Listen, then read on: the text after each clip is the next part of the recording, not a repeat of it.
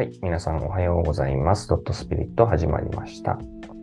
この番組は新しい次元のスピリチュアルウェルネスをテーマに私、ヤスが自由にお話をさせていただくポッドキャストです。はい。ということでですね、今回はですね、うん自分の仕事の進め方っていうところをね、改めて整理したいなっていうお話です。まあ、なんでこの話をするかっていうと、どうしてもこう、僕の性格上というか、うん、なんかこうね、背伸びをしようとしちゃうっていう悪い癖があって、まあ、若い時はそれでよかったんですけど、もうある程度こう、大人になってきて、なんかその状態で背伸びをしてなんか表現するって、なんか嫌だなって思ったんですよね。で、なんか背伸びをしようとすると、どうしてもこう、自分をよく見せようとしたりだとか、自分をちょっと頑張らせなきゃいけない状況になったりとか、まあ成長するっていう意味ではそれはありなんですけど、だけどこう、これから僕が望んでるものって果たして成長なんだろうかって思った時に、もちろんね、成長はしていきたいと思ってますし、大きくなっていきたいなとは思うんですけど、それよりは、いかに自分の素を出し続けるかっていうところに来てる感じがするんですよね。こう自分のままで居続ける。自分のままで生活もするし、自分のままで仕事もするしっていうところをどれだけできるかっていうのが大事な気がしてます。というのもですね、こう背伸びしてると状態だと、こうできなかった時、こうビジョンを描いてとか目標を持って、こう、よし、これやるぞってなった時に、ちょっと高い目標を設定してると、できなかった時にダメージがでかいんですよね。またできなかった。やっぱりできなかったみたいな。で、できたとしても、ちょっと背伸びしてる分、こう、完成度が低かったりとか、で、そうすると、こんだけしかできなかった。こうやって形にしたとしても、なんかそれ自体を評価する自分が出てきてしまって、思ってたのと違うみたいな。で、それ自体がもうストレスなんですよね。だし、自分もかわいそうじゃないですか。せっかく目標を持って形にしてやってみたのに、自分で評価できなくて、で、ダメなんだって思わされちゃう。この悪循環の理由は、シンプルに自分じゃないからというか、自分の素じゃないところから何か引き出そうとしてるからなんだろうなって思います。で、もともと僕めちゃくちゃストレスに弱いんですよ。で、ちっちゃい頃とかは、過敏性腸症候群。まあ今で言うとね、当時は全くそんなこと知らなかったですけど、すぐ毎日お腹壊してたし、トイレがないと生活できないみたいな状態だったんですけど、まあ、それはね、まあ、いろんなストレスが重なって、お腹に来ちゃってたんですけど、だからそれぐらいこう、すごい敏感でストレス耐性がないんですよね。で、まあそういう状態も変えたくて、こう、ヒーリングとか、自分と向き合うとか、解放のワークとかいろいろやって、うん、相当良くなったんですけど、だけど元々のその素質として、ストレス耐性はないのに、なんか大人になるとやっぱ我慢できるようになってきちゃうじゃないですか。でその我慢っていうのがもう無理なんですよね。でその我慢させないためには、まあ、我慢するような状況に置かないっていうのが一つと、あとはやっぱ背伸びをしないっていうのがすごい大事だなと思いました。なんかね、あの、これ話したかわかんないですけど、言葉で説明すると、まあある程度素が出るんですけど、文字にすると、なんか大きく見せなきゃとか、わから、分かってもらうために、こう、ちょっと誇張して表現しないとみたいな変な、良くない癖がついちゃってて、なので、こう、なんかね、ブログを書くとか記事が書くっていうことがすごいできなくなってるんですよ。でそれもあって喋ってるんですけど、こう自分にストレスがない状態というか、その、そういうアウトプット、文字で入力して、そういうちょっと誇張したみたいなアウトプットをしたときに、めちゃくちゃ気持ち悪いんですよ、自分で見てて。だからそういうことをすると、あ自分はまたできない人間なんだみたいになっちゃうので、それがストレスだし、書きたいのに書けないってなると、それもまたストレスになっちゃうので、なんかそういうのは全部やめていこうかなと思ってます。で、とはいえね、その作り方の問題なので、こうベースは自分のままでいる、自分のままストレスを感じないように調整していくっ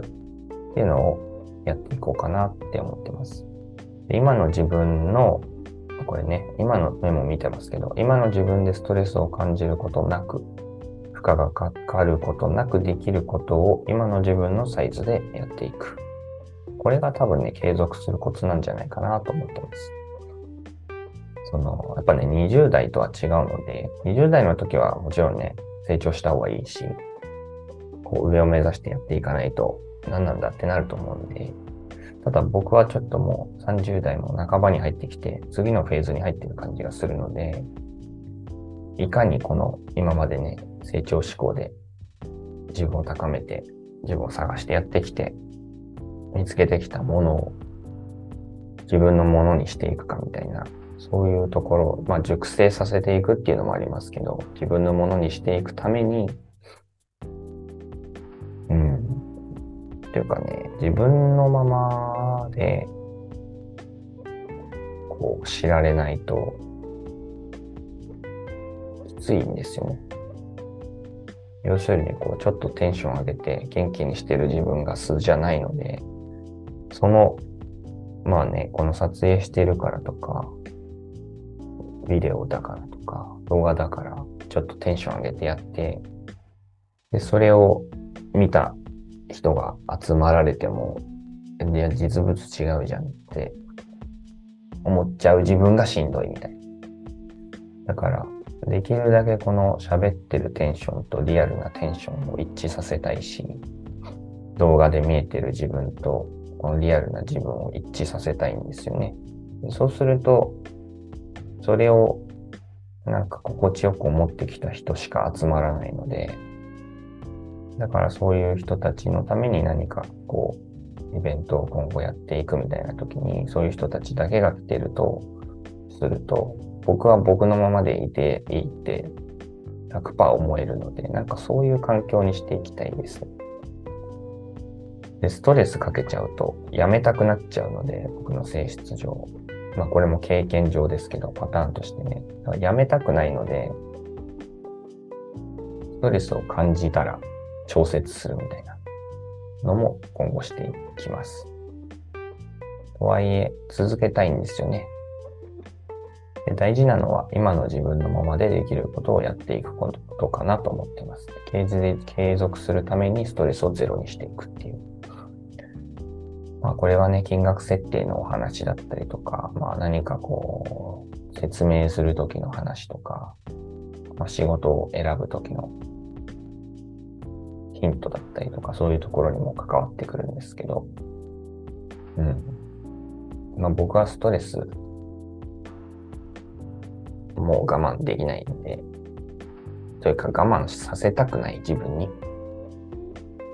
うん。だから、せっかくね、こうやって自分で仕事を作ろうとしてるのに、なんかその、ストレスがあるから外の仕事が嫌なのに、自分で仕事をするのに、自分に負荷をかけるみたいなのって、おかしいなってやっと気づいたんですよね。せっかく自分で仕事を作れる状況にしようとしているのに、そこでまた、なんかこう自分に過大な負荷をかけて、ストレスを感じさせて、やる気をそぐみたいなのって、なんかパワハラだなと思って、自分に対する。うん。やりたいのにできない理由をなんか突きつけて、お前はできないんだって思わされ続けてきたなって、すごくなんか反省してますね。自分に騙され続けてきたなって。でもまあ、それがまあ若さといえば若さなんでしょうけど、うん、ちょっと熟成させていくためにストレスゼロの環境を作るっていうことを、うん、目標に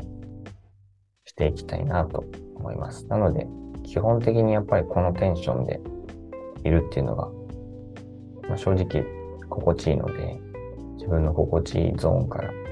なるべく出ない。だけど、内部ではめちゃめちゃ発酵して熟成してるみたいな、なんかそういう感じにしていきたいなというお話でした。はい。皆さんもね、過度なストレスがかかる状況があるならば、思考を変えたり考え方、ちょっとした行動を変えたりとか、深呼吸したりとか、一瞬止まるとかね。